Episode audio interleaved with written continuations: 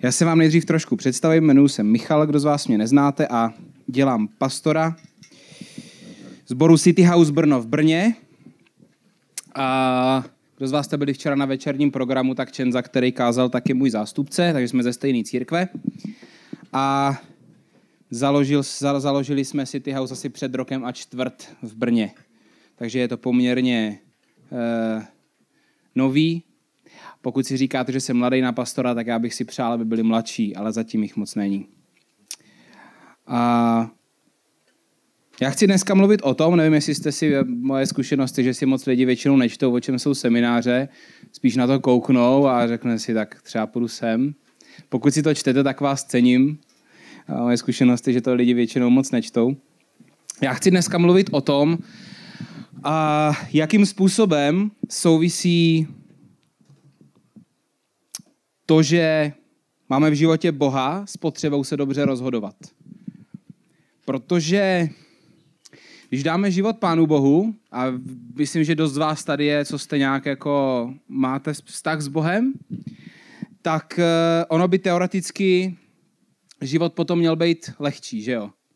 Měl by člověk mít jako větší moudrost se rozhodovat, měl, měli by mít jako, mělo by mu jednoduše jít se a, mít rád sám sebe a mít rád druhý lidi. A akorát, že ono to tak uh, ne vždycky úplně funguje. Někdy člověk má život s Bohem a zjistí prostě po nějaké době, jak si, že pořád úplně neumí mít rád sám sebe a pořád úplně neumí mít rád druhý lidi a pořád si řeší nějaké věci, které jaksi uh, mu nejde vyřešit. A já přesně o tomhle tom dneska chci mluvit. Chci mluvit o tom, jak moc nový život s Bohem souvisí s tím, že je potřeba umět se dobře a nově rozhodovat, co Pán Bůh dělá v tom a co naopak musíme dělat my. A ještě než eh, se do toho tématu úplně pustím do hloubky, tak vám chci říct, že máte možnost se ptat na otázky. Ptejte se na co chcete, klasicky já na co chci odpovím. A e, můžete dvěma způsobama. Buď to si vyťukáte na mobilu do internetu, do, do prohlížeče www.slide.com a tam zadáte heslo hashtag United03, ne O, 3, ne O, ale 0, United03 a tam se můžete naťukat otázku, je to anonymní. To znamená, že nebudu vědět, kdo jste, takže se můžete ptát opravdu na cokoliv. Um, nebo posláte sms na tohleto číslo, předem upozorňuji, není to moje číslo, takže a kdybyste potom volali uh, večer, tak uh, probudíte člověka, co je v této místnosti, co mi půjčil mobil, ale mě ne. Takže um, jenom aby bylo jasno. Uh, takže na cokoliv se můžete zeptat, můžete poslat sms poslat otázku a určitě se nebojte a přišly skvělé otázky na prvním semináři, co jsem měl. Mluvím o rozhodnutích. Každý z nás dělá denně rozhodnutí, na kterýma nepřemýšlíme. Měníme mobilní operátory, měníme poskytovatele internetu, někdy měníme kamarády, přijímáme přátele na sociálních sítích, počítáme followery, volíme si školu, práci, místo na dovolenou, ideálně jednou za život životního partnera. Kde v tom všem, v tom rozhodování stojí Pán Bůh? A kde je místo pro selhání? Protože málo kdy v životě uděláte na poprvé danou věc dobře. A pokud ji uděláte na podruhé dobře, tak jste fakt jako skvělí. Většinou se učíme skrze selhání a děláme chyby a chyby a chyby, až se jednoho dne, krásného dne poučíme. A jak moc lehčí je se rozhodovat, když váš život vede Bůh? Na tohle to se dneska budu snažit odpovědět. Já budu dneska hodně pracovat s tématem svobody, protože když dáme život Pánu Bohu, tak píše se v Bibli, že, že Pán Bůh nám dává svobodu. Píše se, píše se, že kde je Boží duch, tak tam je svoboda. Um, a v podstatě nový život s Bohem znamená, nejklíčovější věc na tom je, že vlastně, když svěříme život Bohu, tak do našeho srdce, do našeho života vstoupí duch svatý. A, a je to Bůh v nás který nám pomáhá se rozhodovat, který nám pomáhá ve změně našeho charakteru, která nám pomáhá dělat dobré věci v životě. A který nám, nás učí žít svobodně a dává nám svobodu. Ale je hrozně důležitý vědět, co to je svoboda. Protože z mých zkušeností zdaleka ne všichni lidi rozumí konceptu svobody. Svoboda neznamená, že už nemusím nic řešit a neznamená to, že si můžu dělat všechno, co chci. To je strašně důležitá věc. Svoboda neznamená, že si můžu dělat, co chci. Protože svoboda vždycky existuje společně se zodpovědností. Vždycky, když chci mít svobodu a možnost se rozhodovat, vždycky potom nesu důsledky svojí svobody. Lidi, kteří říkají, já mám kolečně svobodu a můžu si dělat, co chci, tak nemluví o svobodě, mluví o tom, že se rozhodují podle toho, jak chcou a zříkají se důsledku a zodpovědnosti a nechávají padnout důsledky na někoho jiného. Ale problém je v tom, že člověka to potom za nějaký čas stejně vždycky dožene, protože důsledky svých rozhodnutí musíme vždycky nést.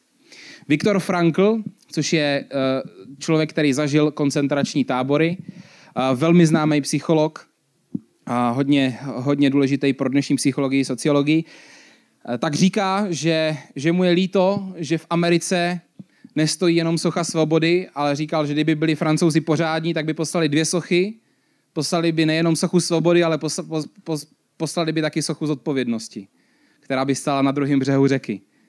Protože zodpovědnost nebo svoboda nemůže a, fungovat bez odpovědnosti. Vždycky, když máte svobodu si vybrat, svobodu se nějakým způsobem a, vydat v životě, tak s tím souvisí to, že sklidíte důsledky toho svého rozhodnutí a té svojí svobody.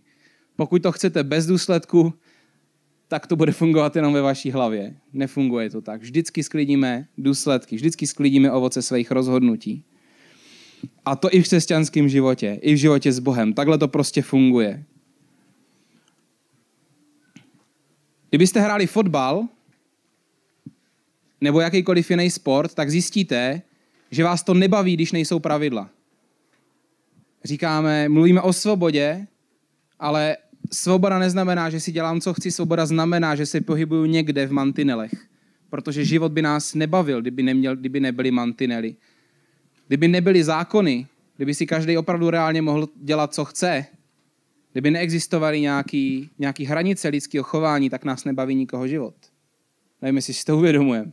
Stejně tak by nás nebavily sporty, nebavily by nás hry. Prostě, prostě pro svobodu jsou potřeba nějaký mantinely a nějaký hranice. Proto svoboda není dělám si, co chci. Svoboda znamená, mám tu nějaký mantinely a teď je otázka, jestli ty mantinely jsou zdraví a jestli v nich mám opravdovou svobodu.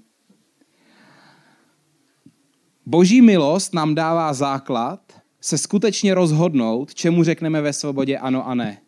Tohle je klíčová myšlenka toho mého dnešního semináře.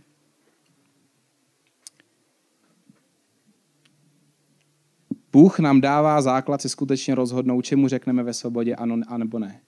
Když, když je člověk, uh, když člověk nemá v životě Boha, je mnohem těžší říkat věcem ano a ne je to mnohem těžší. Nevím, jestli jste měli někdy ve svém životě fakt závislost, věc, která vás držela, věc, která vás svazovala. Člověk nedokáže jen tak sám si říct, ha, tak od zítra končím. Někdo to dokáže u některých věcí, ale málo kdy. Protože jsme prostě svázaní. Pán Bůh nás od těchto těch věcí osvobozuje, ale osvobozuje nás nejenom ne ve smyslu, teď už nemusím nic řešit, teď už na mě nic nemůže, ale on nás osvobozuje jednak od něčeho a jednak pro něco. Osvobozuje nás od věcí, které nás tahají, které nás stahují, ale osvobozuje nás taky pro něco. Osvobozuje nás proto, aby jsme se mohli rozhodovat jinak, jestli mi rozumíte. Pán Bůh nám dává reálně svobodu se rozhodnout.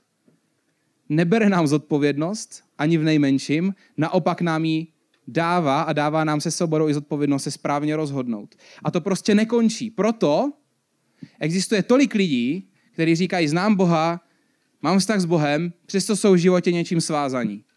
Proto mimochodem mám tenhle ten seminář. Protože už jsem těch lidí potkal tolik, že jsem si říkal, musím to nějak zpracovat. Protože to jak kdyby nedává smysl. Jak můžu mít vztah s Bohem a přitom reálně mít věc, která mě v životě blokuje a nemoc se posunout dál. Ono, ono nám to samotným nedává smysl, když takhle v životě žijeme. A to dneska chci rozbalit. Průšvih je, když člověk rezignuje na aktivní hledání a na aktivní rozhodování. Když se někde začnete vést prostě. Vést se tím, jak už v životě žijete, nebo se začít vést tím, co vám řekl někdo jiný, když se přestanete svobodně a moudře rozhodovat.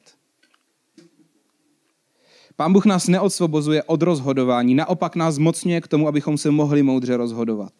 Podle toho, že věříme, že jeho, že jeho plán pro náš život je perfektně vytvořený. Já vám přečtu verše z Bible, který tady o tomhle mluví. Verše z Bible, který, když si budete číst a začnete se do nich, tak si řeknete, tohle je divný. Tyhle ty verše jsou divný, protože jak kdyby tam mluvili věci proti sobě. První část těch, to, té pasáže bude hrozně pěkná a druhá už tak moc pěkná nebude. Já to poznám, když to čtu, jak se lidi tváří, tak většinou je tam bod, bod zlomu, kde se lidi přestanou usmívat. Tak uh, poslouchejte. Nemám promítání, tak, tak musíte poslouchat. Já to nemám na schvál, abyste dávali pozor. Jeho božská moc, uh, píše to apoštol Petr, první kapitola, verše 3 až 8. Jeho božská moc nám darovala všechno, čeho je potřeba k životu a zbožnosti skrze poznání toho, který nás povolal vlastní slavou a mocí. Jeho božská moc nám darovala všechno, čeho je potřeba k životu a zbožnosti. Skvělý, že? Všechno máme, nic nepotřebujeme. Bůh nám dává všechno, co potřebujeme ke skvělému zbožnému životu. Tím nám byla darována vzácná a veliká zaslíbení, abyste skrze ně se stali účastníky božské přirozenosti a unikli zkáze, která je ve světě v žádostivosti. Pořád dobrý. Teď přichází bod zlomu. A právě proto Vynaložte všechno úsilí a doplňte svoji víru ctností. Ctnost poznáním, poznání sebeovládáním, sebeovládání vytrvalostí, vytrvalost zbožností, zbožnost bratrskou náklonností, bratrskou náklonnost láskou. Máte-li totiž tyto vlastnosti a rozhojňují se způsobí, že nebudete nečinní ani neplodní pro poznání našeho Pána Ježíše Krista. To už tak hezky není, že? Tím máte všechno, co potřebujete a protože to máte, protože máte ten skvělý základ, protože vás pán Bůh osvobodil pro dobrý rozhodování, tak teďka začněte pracovat tady na těchto těch věcech a půjde vám to, protože já jsem s váma, ale musíte na tom pracovat. Ježíš řekl, že je cesta. To znamená, že on vás vždycky vezme na cestu, že vás vezme do procesu, že vás vezme, že vás vezme na, na, na cestu, která někam směřuje, která trvá, která je dlouhodobá a kde se člověk nesmí zastavit. Protože najednou zjistíte, že řešíte věci, řešíte věci, uh, vzorce z vaší rodiny, který vám předali svoji rodiče. Prosím vás, každý rodič něco předá svým dětem, co není úplně nějaký vzorec, který není úplně nejlepší. Já sám jsem rodič, vždycky si říká, já budu ten, který jako nechá svý děti neposkvrněný. Prosím vás, to nejde. Můžete se jenom snažit co nejvíc, ale každý člověk si něco nese. Neseme si věci, co jsme zažili, Neseme si věci, protože žijeme v nedokonalém světě, každé lepí se na nás věci a musíme je řešit. Je to cesta, Ježíš je cesta. Takže vždycky budeme s nějakýma věcma bojovat.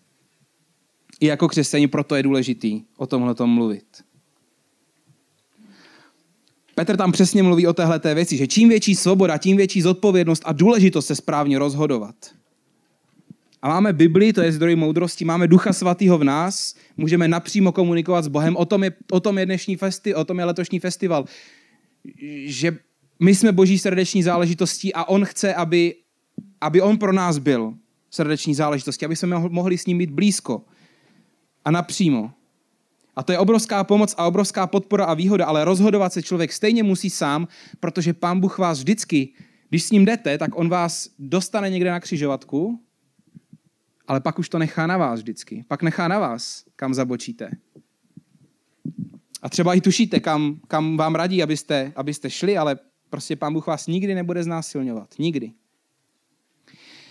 A já chci dneska jít hlouběji než na rovinu každodenního rozhodování, protože to je taková povrchová rovina. Já chci dneska jít do, do roviny věcí, které jsou v našem životě dlouhodobě a už je možná někdy ani nevidíme. Pokud si říkáte, že, že, že děláte hodně chyb v rozhodování, tak vám chci říct, že to je naprosto normální, že to je v pohodě. Každý chybujeme v jednotlivých rozhodnutích a ve skutečnosti málo kdy uděláme něco hnedka na poprvé správně. Většinou se to musí pokazit aspoň jednou, aby jsme se poučili. A jak jsem říkal, když se to pokazí jenom jednou, tak si můžete gratulovat, pokud se dokážete poučit z jedné chyby. Nedávno jsem koupil svoji, svoji manželce k narozeninám nový mobil, a my si fakt nekupujeme jako mobily každý rok, protože na to nemáme peníze. A jestli, jestli, jestli, jestli to víte, tak obaly a temperovaný skla jsou v České republice hrozně drahý, takže jsem to samozřejmě objednal z Číny, z AliExpressu, jenomže Číňanům to trvá měsíc, než to dopraví z Číny do naší vesnice.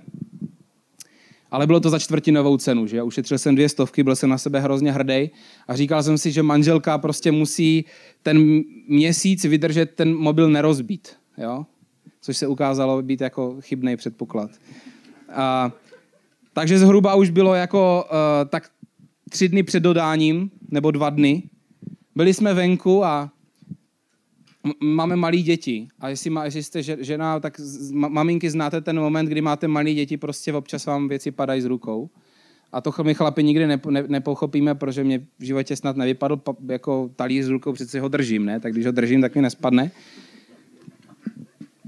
Maminky někdy s malejma dětma občas a při těhotenství a po těhotenství prostě někdy padají věci z ruk. No. Takže jsme byli jsme někde venku a, a manželka chtěla udělat selfiečko a nějak tam ten mobil zatancoval prostě na těch rukách a, a rozbil se a, a, a, a prostě má tam pavouka. Jako ne živýho, ale prostě na tom. Um, má popraskaný displej, který samozřejmě jako výměna je, stojí 60% ceny toho mobilu, že jo? takže s tím moc nejde dělat a pozítří potom dorazilo skvěle teda to, to sklíčko, jsme měli radost. Jo. Co bych udělal dneska? Koupil bych obal i sklo hnedka za dvě stovky, o dvě stovky dráž, ale už to nejde. Ale tohle jsou jenom věci, věci, které se dají znova koupit a nahradit. Ale co když se jedná o vztahy? Co když se jedná o přátelství? Co když se jedná o manželství? Co když se jedná o lidský život? Tam je, je mega důležitý, jak se rozhodujeme dlouhodobě.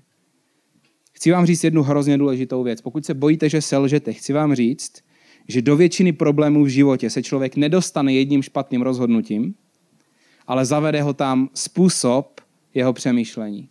Způsob jeho nastavení mysli. Jeho mysl, která není ve svobodě. Jedna chyba se z 99% dá napravit. Ale pokud nemáte svobodnou mysl, pokud nejste opravdu ne osvobozeni, jenom ale svobodní, neučíte se žít ve svobodě ve věcech, tak vás to zavede někam, kam sami nechcete. Nebojte se udělat chybu, chyby děláme všichni. Respekt bychom měli mít z toho, žít s nesvobodnou myslí. Pán Bůh nám dává schopnost se rozhodovat, osvobozuje nám mysl, ale pak začíná naše cesta, abychom naši svobodu společně s Bohem dál budovali. Já dneska chci mluvit o jednom biblickém příběhu, který vám možná pomůže porozumět, co se ve vašem životě děje a proč se nemůžete posunout dál a možná vám to pomůže znova nastavit vaše přemýšlení. Dneska se podíváme na epizodu z Bible ze Starého zákona, když byl izraelský národ v Egyptě a už tam byl dlouho. Ten příběh by se mohl jmenovat Cihly bez slámy. Kdybych dělal nějaký muzikál na to, tak bych to pojmenoval Cihly bez slámy. Není to moc jako chytlavý název, ale za chvilku pochopíte proč protože cihly bez slámy bude moc důležité, budou moc důležitý slova pro, pro tenhle ten příběh a celý seminář. Nebude to příběh, který budete všichni znát, není to tak, tak eh, často jako vyprávěný příběh, protože je divný, protože je negativní, protože pán Bůh tam něco dělá a vede to ke zhoršení situace. A když někdy čteme Bibli a říkáme si, jak to, že ten dobrý pán Bůh někde do té situace vstoupí a ono se to zhorší. A bojujeme s tím Pánem Bohem, který je v tom starém zákoně a, a říkáme si, jestli je to teda ten stejný Bůh, ve kterého věříme teďka v nové smlouvě, když už Bůh poslal Pána Ježíše. A já vám to dneska, tady tenhle ten jeden příběh pomůžu odkrýt, proč Pán Bůh jedná tak, jak jedná. Mám tady parafrázovaný text z Exodu, z páté kapitoly, hned od začátku. Není to na projekci, takže poslouchejte. Pak Mojžíš a Áron přišli před faraona a řekli mu, toto říká Bůh Izraele, propust moje lidi, ať v poušti mohou obětovat, ať mi v poušti mohou obětovat. Ale farao odpověděl, kdo je váš Bůh, kterého bych měl poslechnout a propustit Izrael? Neznám žádného takového Boha a Izraelce nepustím. A tak mu řekli, náš Bůh se s námi opravdu setkal, dovol, ať jdeme tři dny do pouště a můžeme našemu Bohu obětovat. Ale egyptský král jim odpověděl, proč odvádíte lidi od jejich práce? Běžte pracovat. A dál řekl, je jich spoustu a vy mi chcete vzít, vy mi je chcete vzít, aby nepracovali. A ještě ten den farao přikázal svým otrokářům a správcům nad Izraelity. Už nedávejte lidem slámu k výrobě cihel jako dříve. Oni dělali cihly. Ať si ji sami najdou. A chtějte po nich stejné množství cihel, jako dělali dříve. Nedávejte jim míň práce, protože jsou líní a tak mají čas vymýšlet nějaké oběti. Nechte je otročit, a tě přijde chuť na nějaké obětování.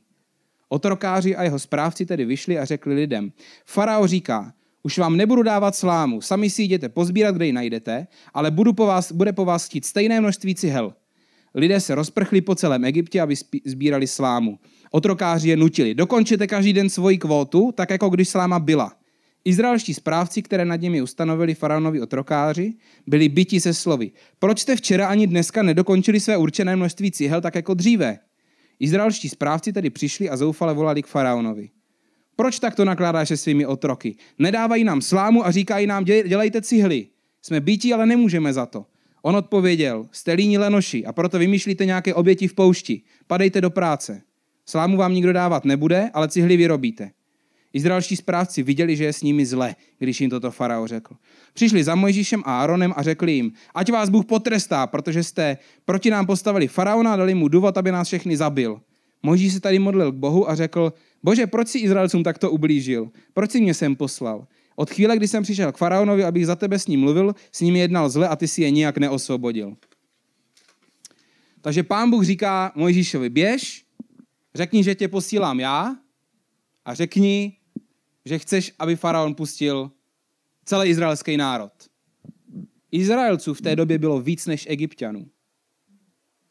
Dělali tam otroky, stavěli stavby faraonovi. Bylo jich víc než egyptianů. To, je, to dává smysl, že? To, to je skvělý úkol. Jako by za faraonem a řekni, ať propustí prostě svoji nejlepší pracovní sílu. No, posílám tě. A ono to nevíde. To, to je skvělý plán, že? Dí, díky bože. Jo? A taky, taky Mojžíš se vrací a říká, jako co, to teda, co to teda má být, jako jak, to, že, jak to, že to dopadlo takhle. Výsledek je, že Izraelci to mají ještě těžší. A vtipný je ten verš, kdy, kdy se tam píše, že ti Izraelci, izraelští předáci věděli, že je s nimi zle. Co nás to byli otroci. Jako co, co se musí stát, aby si otrok uvědomil, jako že je s ním zle. to asi s ním muselo být jako hodně zle. A možná si říkáte, proč se nepokusili utéct? Když jich bylo víc než egyptianů, proč tam tamhle nepovstal nějaký Izraelec, neřekl, neřekl borci, však, však nás je víc, ne? Tak, tak pojďme a prostě, prostě je tady jako porazíme a zdrhneme. Proč, proč ne, neutekli aspoň, aspoň někteří? To si říkáme my, no. Proč, proč nenasedli na první Flixbus ven z Egypta? Víte, někdy můžeme vidět něčí situaci a říkat, tam já bych se nikdy nedostal, kdybych v tom Egyptě byl já. Tak já bych utek. Víte, pravda je velmi pravděpodobně taková, že byste se nejenom do té situace dostali, ale taky nikdo z nás, co jsme tady, tak by neutekl. Protože někdy může být naše mysl tak nesvobodná, až se zpřátelíme nebo smíříme s naším nepřítelem, s naším věznitelem, s naší bolestí, s naším neodpuštěním. A to, že člověk v takových věcech žije a nenachází svobodu, když nezná osobně Ježíše, to dává docela smysl. Ale děsí mě, kolik křesťanů žije s nesvobodnou myslí, s přátelení s něčím, co je nepouští a omezuje. A už s tím žijete tak dlouho, že už to berete jako součást života. A přitom si říkáte, co je svým životem špatně, co se děje vlastně. Pro, proč nemám v životě radost? Proč se nemůžu posunout dál? Možná je tam věc, se kterou už se zpřátelil. Víte, co nám ukazuje tenhle ten příběh? Že někdy, když už jsme v problémech, tak potřebujeme ještě větší porci problémů, abychom zjistili, že jsme opravdu v problémech. Ještě jednou to řeknu tu větu. Co nám ukazuje tenhle ten příběh? Že někdy, když už jsme v problémech, tak potřebujeme ještě větší porci problémů, abychom zjistili, že jsme opravdu v problémech. Někdy potřebujeme moment cihel bez slámy, kdy se dostaneme na hranu našich možností a uvědomujeme si, že je potřeba se vydat jinudy. Že je potřeba začít počítat s bojem, že je potřeba něco prakticky udělat, přistoupit k té věci jinak, než jsme přistoupili dřív. A lidi, dokud se nedostanou do toho momentu cihel bez slámy, tak často si říkají, hele, mám v životě tuhle tu věc a vím, že to není ideální, ale ještě to není furt tak hrozný, tady Pepa je na tom hůř. A někdy si vybereme někoho okolo nás a říkáme si, ten ještě furt na tom dobře, ten, ten, ten už to vůbec nezvládá. Jenže kde je ten moment, kdy si, kdy, kdy si člověk začne říkat, ještě to, ještě to zvládám? U každého někde jinde? ale velmi nezřídka je, se stane to, Že člověk se probere až tehdy, až je na úplném pokraji. Až už, jsou, už, už je ten, ten moment cihel bez slámy. Už se to prostě musí zhoršit. Ta situace se musí zhoršit, aby jsme si uvědomili, že jsme fakt v problémech. A je, je stokrát lepší to začít řešit předtím, než se tam dostanete. Ale takhle s náma někdy pán Bůh pracuje. Proto pán Bůh někdy dopustí těžší věc, protože my prostě nejsme schopni slyšet za normálního běhu. Prostě nejsme schopní. Ještě furt to s náma není tak zlý, ještě furt ta moje závislost není tak velká, ještě pořád ten můj strach jako nemám to každý den, mám to jenom každý druhý den. Ještě pořád dokážu s tím letím žít, ale už vidíte, že to žere váš život zevnitř. Minulej, minulej rok jsem měl tady rozhovor s dvěma klukama. V téhle místnosti byli na semináři, který jsem měl. A oba dva mi říkali, hele, prostě já je znám delší dobu, ta jejich situace je dlouhodobá, oni říkají prostě, hele, jsem v tom stejném městě, pokračuju v tom životě, který jsem měl, jak sex, drogy, rock and roll, jo, kromě toho rock and rollu teda. A prostě nedokážu změnit svůj způsob života, ale vidím, že vidím, že to není dobrý. Tak mi to celý popsali a říkám, kluci, proč tu spolu sedíme? A on mi říká, já nevím, jestli prostě dokážu důvěřovat Bohu, já nevím, jestli se z toho dokážu dostat, já nevím, jestli chci. Oni byli přesně v tomhle momentu. Ještě nebyli tom momentu těch cihel bez slámy, ještě nebyli na úplném okraji, ale dostávali se k němu. A v podstatě jsem z nich cítil váhání. Co budu dělat teď? A já jsem říkal, kluci, je to na vás. Já myslím, že oba dva víte, co můžete teďka začít dělat, pokud to chcete změnit. Oba dva víte, jaký jsou kroky, které můžete udělat, ať už to bude prostě běž do jiného města, kde nemáš tuhle tu partu, sežení si práci, začni chodit do církve, začni se potkávat s někým, kdo tě, kdo, kdo tě povede blíž k Bohu. Lidi máš, pokud ne, tak ti je pomůžu najít. A já si říkal, já nevím. Já říkám, kluci, jestli se nestane teďka nic, tak tu za rok buď to tu spolu v lepším případě budeme sedět znovu, anebo přijde něco horšího a dostanete se do toho momentu cihel bez slámy, kdy už prostě nebude zbytí, kde už to bude, kde už to bude na okraji. A někdy se člověk nezastaví ani v tom momentě. Po třetí to řeknu. Někdy, když už jsme v problémech, potřebujeme ještě větší porci problémů, abychom zjistili, že jsme opravdu v problémech. Víte, proč si někdy lidé záměrně volí nesvobodu a zajetí? A Problém s tím máme všichni někdy, byť třeba někdy v malých věcech. Protože svoboda je děsivá pro ty, kteří znají jenom nesvobodu, okovy a otroctví. Svoboda někdy může být děsivá, protože je pro nás bezpečnější něco, co nás ničí, ale známe to, než svoboda, kterou neznáme a kterou bychom chtěli. Je to schizofrení, jde to úplně proti sobě, přesto takhle spoustu lidí žije. Přesto spoustu z nás v této místnosti má oblast v životě, kde takhle žije.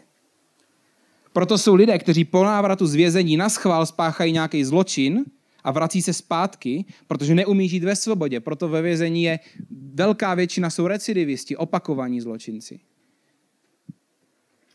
Protože prostě svoboda je, je koncept, který je někdy těžší na žití.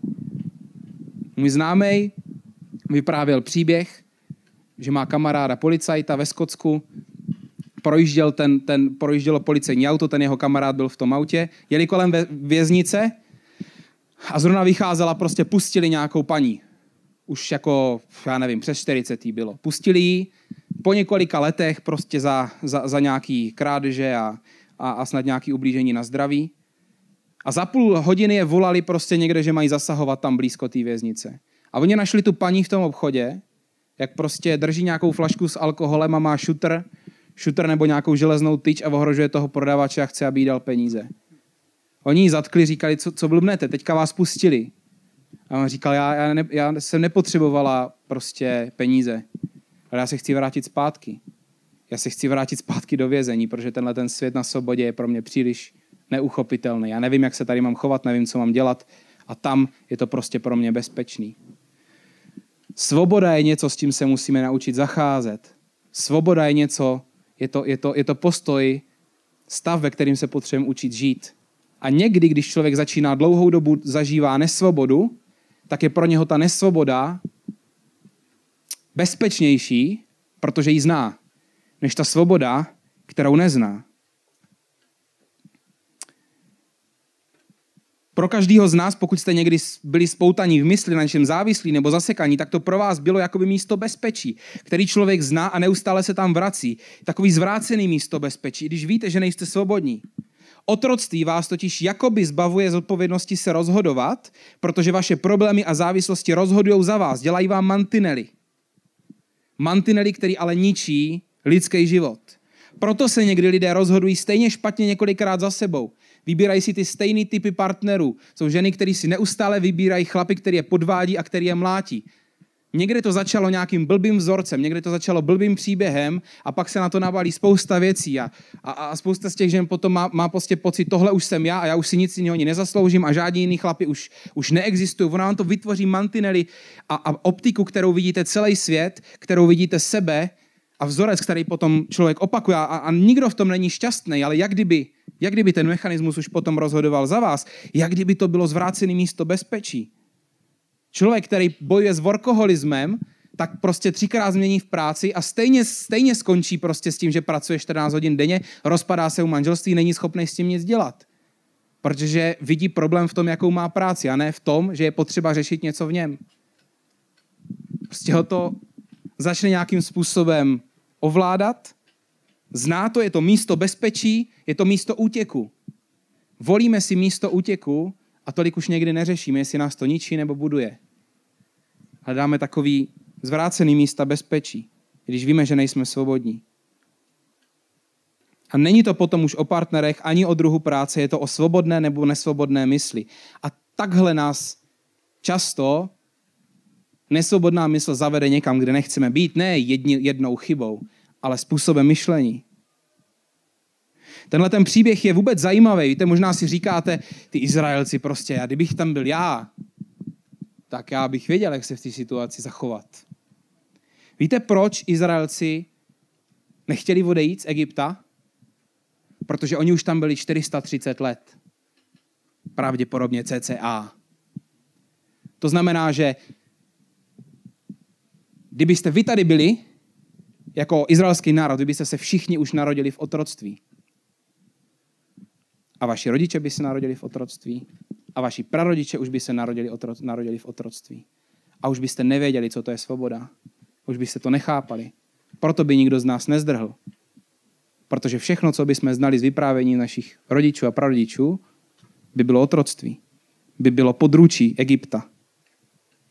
A pán Bůh věděl, že pokud Mojžíš přijde za faraonem a řekne mu propust Izraelci, tak to nebude stačit, protože bacha, otázka nebyla, jestli faraon propustí lid, ale jestli Izraelci pustí faraona ze svojí hlavy. Jestli opustí svoji otrockou mentalitu. A v momentě, kdy se to stane, tak pán Bůh věděl, že se můžou vydat na cestu ale po těch čtyři, čtyřech stoletích v otroctví to nebyla otázka chvilky. Protože oni si nedovedli představit někam jít. A taky, taky to je důvod, proč se tam Izraelci na té poušti potom, když vedli, proč se chtěli vrátit do Egypta. Proč je to zase volalo zpátky? Protože si říkali, tam jsme měli aspoň to jídlo. Člověk, když je otrok, tak se najednou začne spokojovat se strašně málem ve svém životě. Najednou, jak kdyby neviděl, co všechno může být před ním. To, to je povaha věcí, které nás kontrolují, který nás svazují, že, že najednou máme pocit, že nic jiného ani není. Takže možná dneska pro vás klíčová otázka není pustí mě moje problémy, pustí mě moje návyky, pustí mě moje selhání, pustí mě moje nízké sebevědomí, pustí mě můj strach, pustí mě moje sobectví. Možná ta otázka dneska spíš ní, zní, necháš ty je jít. Kdy se ty rozloučíš s otrockou mentalitou, s přesvědčením, že ta věc ti vládne, že už s ní nejde nic dělat, že už je uzavřená, že už je to konec, že, že tenhle ten nepřítel se stal tvým spolubydlícím, tvým přítelem, tvým obyvatelem tvýho srdce. Je někdy vtipné, když Když se zpřátelíme nebo smíříme s našimi problémy a slabostmi, jak se dokážeme naštvat, když na, ně někdo ukáže nebo o nich nechtít mluvit, přemýšlet, jednat s nimi, protože můžeme mít pocit, že problém, který známe, je lepší než svoboda, kterou neznáme. O tom už jsem mluvil. Tohleto, tenhleto chování, to je popsaný psychologicky. Kdo z vás ví, co to je stokholmský syndrom? Pár z vás tu je. V roce 1973 se dva Švédové pokusili ve Stockholmu vykrást banku, ale loupež dopadla zle a lupiči si vzali rukojmí. Po pěti dnech viděli všichni rukojmí policisty jako nepřítele a lupiče jako ochránce. Teď si říkáte, kdybych tam byl já, tak já bych věděl. Možná jo, možná ne. Dokonce si jedna z obětí, ta rukojmí, vzala poté za muže jednoho z těch lupičů. Protože se o ní staral tak jako nikdo předtím. Nikdo z nás není odlišný než tahle ta žena někdy v životě, která měla pocit, že policisté to jenom zhoršují. I Izraelci měli pocit, že Mojžíš a Aaron to jenom zhoršují, když je chtějí dostat z Egypta. Protože byli smíření s otrockým přemýšlením. Říkají, co to tady zkoušíte? Proč nás chcete dostat pryč? Nechte nás bejt. Teď vy to akorát zhoršujete. Oni nás zabijou. Taky my se dokážeme ženit, vdávat za věci, které nad námi vládnou. Když člověk začne následovat Boha, tak Pán Bůh ho osvobozuje od něho samotného a dává mu osvobození od věcí, které nad ním vládly. Ale pozor, svoboda a osvobození jsou dvě různé věci. Osvobození je první událost svobody, ale zůstávat ve svobodě je něco jiného. Moment osvobození totiž musí být následovaný rozhodnutím zůstat ve svobodě a žít v ní. Což znamená budovat jiné myšlení, jiné nastavení mysli, nové návyky, nové přemýšlení o sobě. Někdy být záměrně obklopený jinými lidmi. A člověk se tak často zasekne a říká si, ten můj problém ještě není tak hrozný, abych vyhledal pomoc. Protože ono to je zátěž pro ego si přiznat, že mám problém. Já, který, nevím co, který žiju takový spořádaný život. Já přece nemůžu mít takovýhle problém. Víte, já vás chci uklidnit jednou věcí. My jsme nedávno měli na týmu naší církvi křesťanského psychologa a on řekl věc, která se mi teda potvrdilo to, co si dlouhodobu myslím, ale taky mě to troši, trošičku uklidnilo, když jsem to slyšel z úst někoho, kdo se zabývá jaksi prací s lidmi a on řekne, víte co, mezi náma psychologama, my, my to už dávno tak víme a my to tak mezi sebou říkáme, že termín normální člověk, to neexistuje. Nikdo z nás není normální úplně. Nikdo z nás, co tady jsme a sedíme, tak není úplně normální. Protože všichni žijeme, já vás nechci urazit, já vás chci možná trošku odlehčit.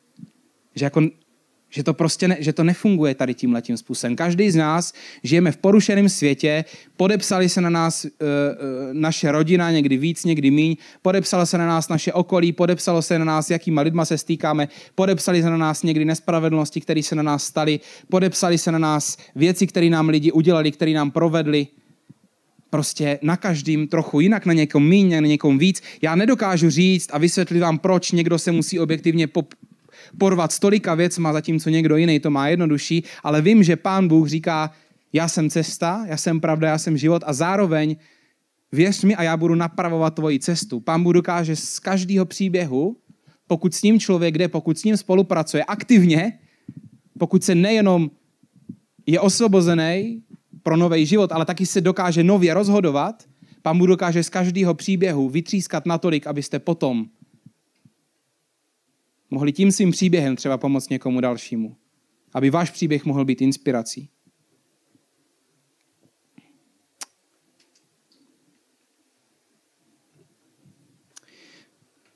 Pokud budeš osvobozený Bohem, ale nebudeš mít zájem s ním aktivně budovat svoji svobodu ve všech oblastech života, tak se budeš pořád vracet na začátek potřeby osvobození a to je málo. Text, který jsme četli, pokračuje vyprávěním o deseti egyptských ranách, kdy pán Bůh trestal faraona a byla tam krev v Nilu, žáby, komáři, mouchy, mor. Ty věci se nestaly kvůli faraonovi, prosím vás. Ty věci se staly kvůli Izraelcům. Pán Bůh čekal na to, až Izraelci konečně uvidí, že jejich Bůh je větší a silnější než faraon. A řeknou si, OK, hm. takže pán Bůh nás dostane pryč. Než tomu uvěří. A já si říkáte, kdybych tam byl já, tak po té první ráně už by mě to bylo jasný. Po 400 letech otroctví si nemyslím, že by nám to bylo jasný. Protože lidi jsou lidi a my jsme stejní, jako byly generace několik tisíc let před náma. Oni si museli být jistí, že pán Bůh je silnější než farao, aby vůbec byli ochotní odejít. Takže zeptám se vás, máš v životě, máte v životě skutečnou svobodu ve všech oblastech života?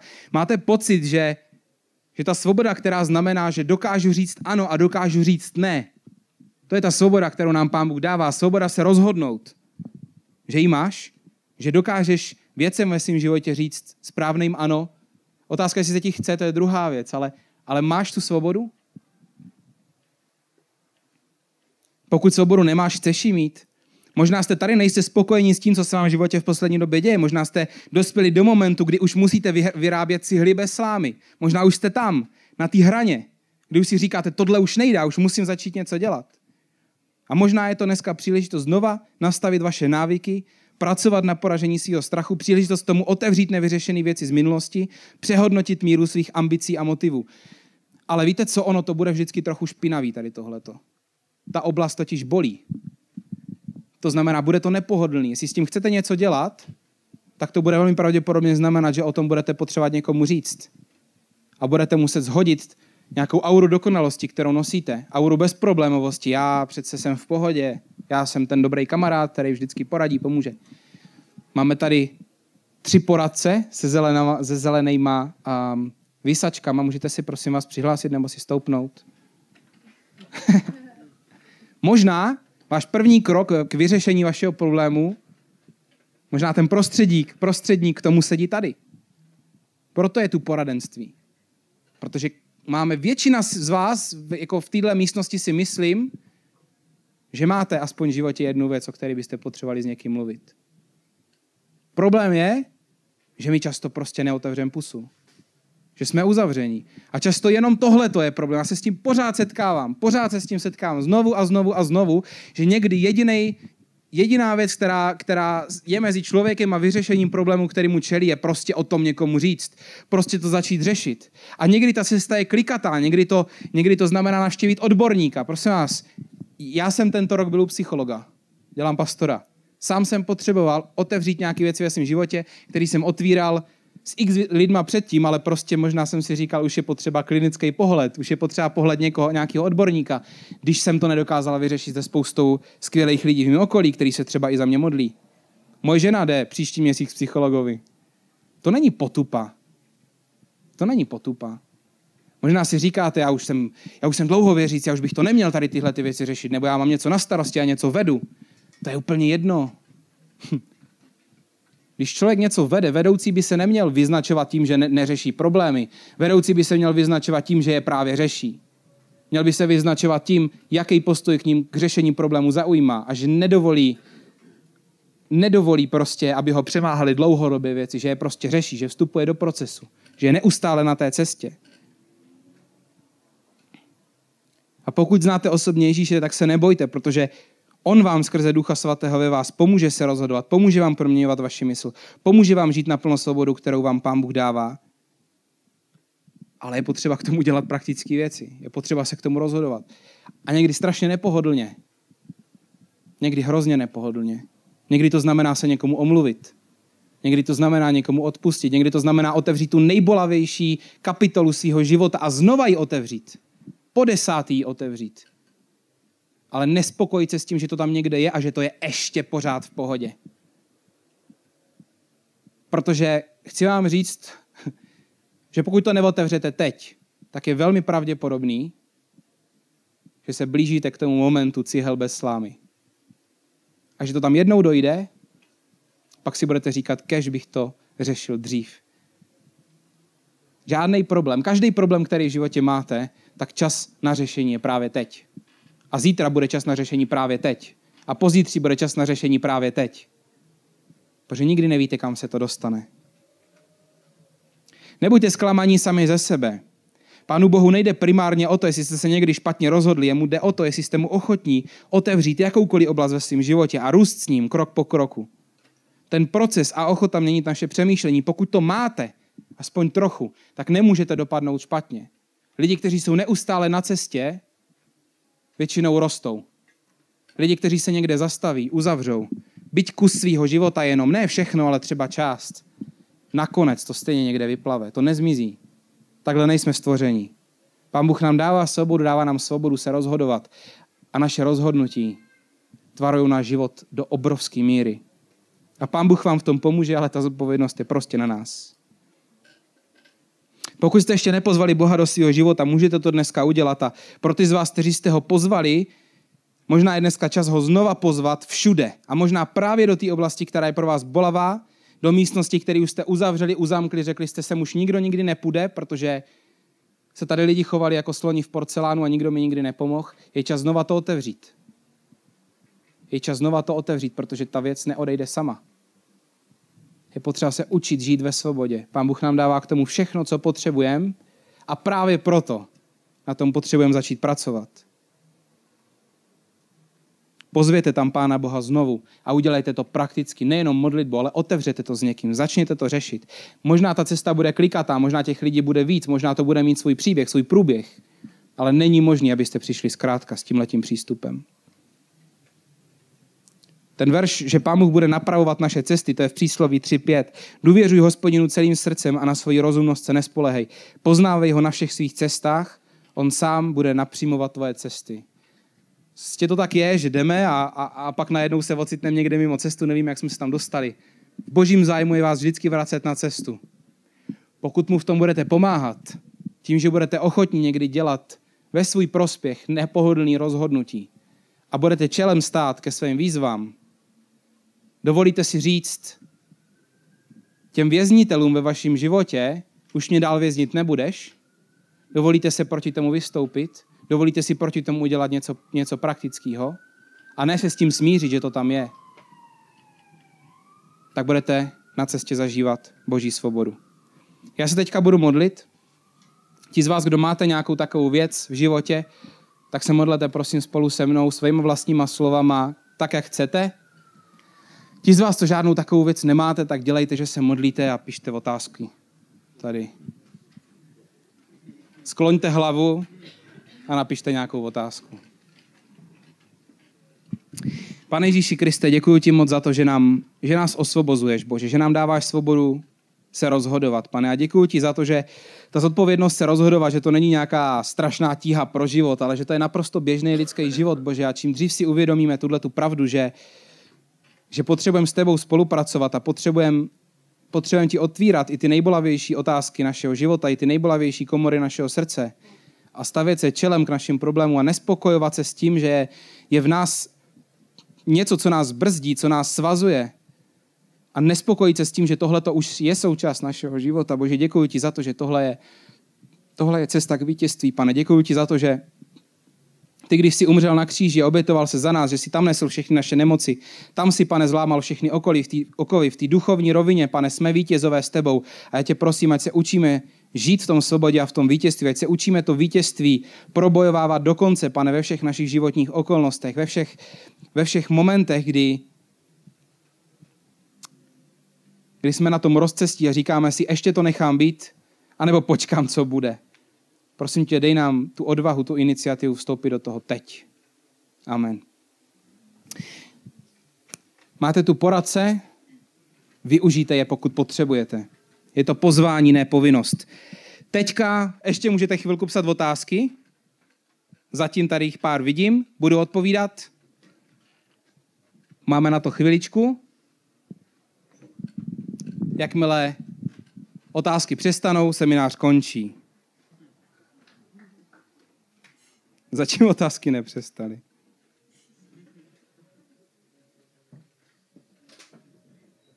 Tak. A zatím přišly pouze sami otázky, eh, otázky, které komentují, a ne které se na něco ptají. Takže děkuji za komentáře a jsem tu spíše kvůli otázkám. Takže dám ještě minutku. A, ah, je to tady. Já jsem byl ve špatném tom. Jak dopadl příběh s klukama, co žili styl života, sex a drogy? Nevím, protože jsem je od té doby neviděl. Ale trošku si myslím, že jsou blíž k momentu cihel bez slámy. Dobrá otázka. Čím se provinila Jobova rodina, že je pán Bůh nechal všechny umřít? Uh, to je jedna z nejtěžších otázek, vlastně lidský utrpení. Uh, já osobně mám, se nedá krátce odpovědět, to by nebylo fér, ale já si myslím, že my žijeme v civilizaci, v západ, naše západní civilizace dává strašně velký důraz jako na pozemskou kvalitu života a hrozně negativně vidíme smrt. Ale jak kdyby jsme opomíjeli to, že prostě, že je tu věčný aspekt. A že, že v momentě, kdy člověk, který patří Bohu, umře, tak jde do lepšího. Takže vidíme někdy smrt jako hrozně tragickou, ale ve finále jako smrt pro člověka, co patří Bohu, je, je jaksi um, pokračování cesty a mnohem lepší pokračování. A to je jedna rovina. Druhá rovina je, že pán Bůh prostě vidí, vidí všechno ze své perspektivy a ty knížky uh, přísloví Job a kazatel, hlavně kazatel a Job, ty knihy nás mají naučit pokoře před Bohem. Protože Job se tam potom i hádá s Bohem a obvinuje ho tam a pán Bůh ho bere jako na takovou tur po vesmíru a říká, byl starý, když jsem formoval planety. A v podstatě Job končí s tím, že říká, bože, nic nevím, ničemu nerozumím, omlouvám se, že jsem se do toho pouštěl. Ty knihy jsou těžké, mají nás naučit pokoře před Bohem. Pokoře, že pán Bůh vidí věci líp, důvěře. Myslím si, že se neprovinili vůbec ničím a myslím si, že na tom, že skončili možná, ta rodina Jobova skončila úplně skvěle, skončila v nebi. Takže a ne vždycky je smrt negativní. To je moje krátká odpověď na tenhle ten velmi těžký, uh, velmi těžký, uh, těžkou otázku. Posílal tedy Hitler všechny věrné k Bohu? Ne, určitě ne. Prostě nevíme nikdo, kdy náš život skončí, kdy náš život začne. Prostě pozemský život je epizoda. Je to kapitola, krátká kapitola, a, ale ta naděje je v tom, že Bůh je naprosto spravedlivý. Takže nikdo jednou nebude moct říct před Bohem, že se s ním vypořádal nespravedlivě. Nikdo nebude moct, moct si stěžovat. Prostě věřím tomu, že všechny, všechny nenarozené děti nebo malé děti, protože se nemohli rozhodnout, já vím, že teologicky, teologicky na to mají možná různé denominace, různé názory, já jsem v tomhle naprosto stotožněný s tím, že, že jdou prostě do nebe. Každý člověk je zodpovědný za svůj život a někoho život je kratší, někoho je delší. Tak to prostě je. Těžké otázky, za které děkuju. Takže není správné být optimistický tím, že se díváme, že ostatní mají ještě větší problémy a my jsme na tom ještě dobře. Ne, to není optimismus. To je prostě klamání sebe sama, protože neměli bychom se nikdy posuzovat podle druhých lidí, měli bychom se posuzovat podle dobrým způsobem podle božích měřítek. Ne na základě výkonu, ale náš postoj by měl být v pořádku.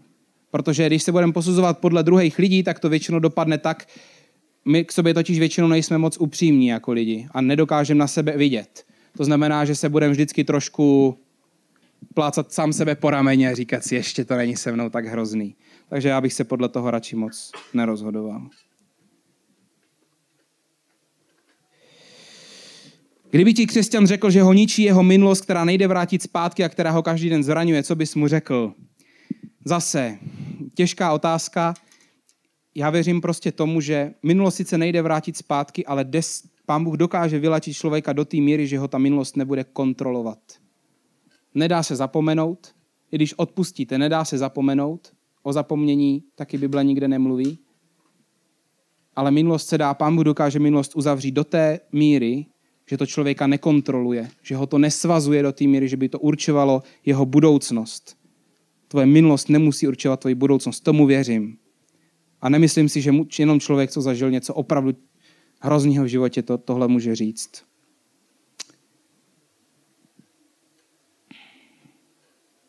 Je lepší křesťanský psycholog než nevěřící?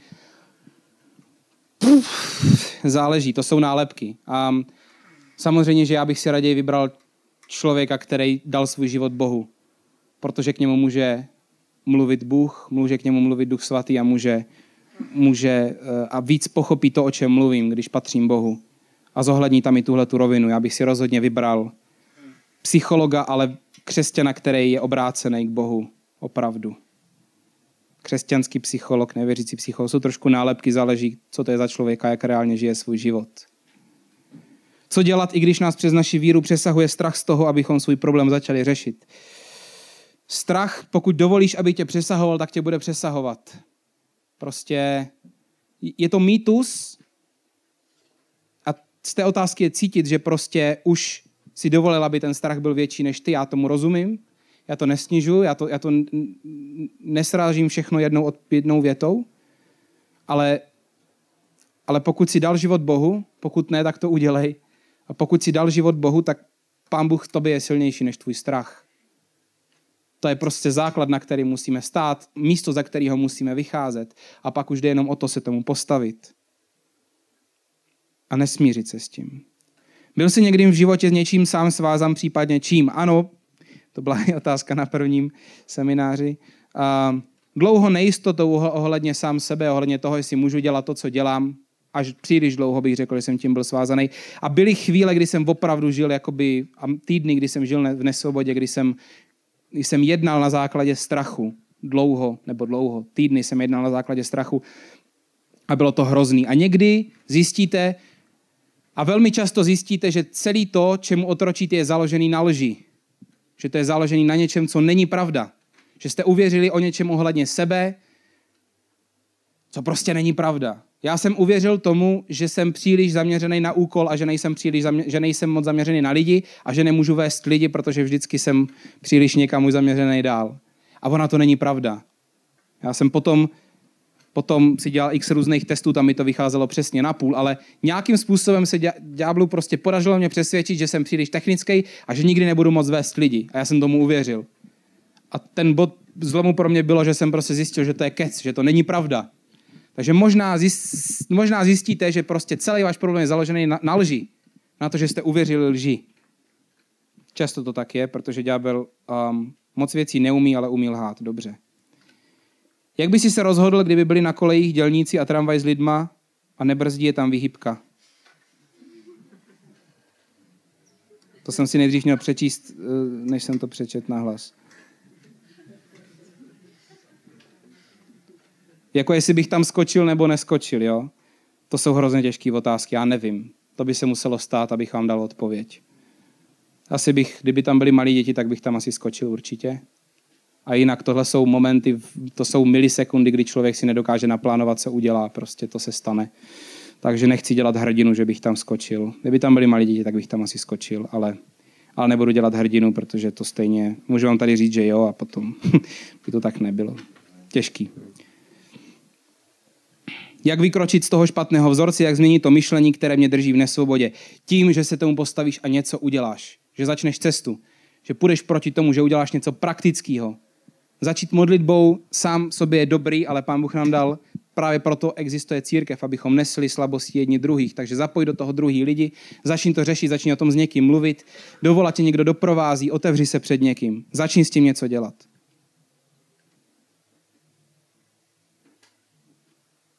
Tak. Jsou tady ještě nějaké další otázky, ale už nestíháme, omlouvám se. Děkuji moc za otázky. Pokud byste nemohli vydržet odejít bez toho, bez odpovědi, tak za mnou přijďte po konci. Jinak vám děkuji, že jste přišli a mějte se.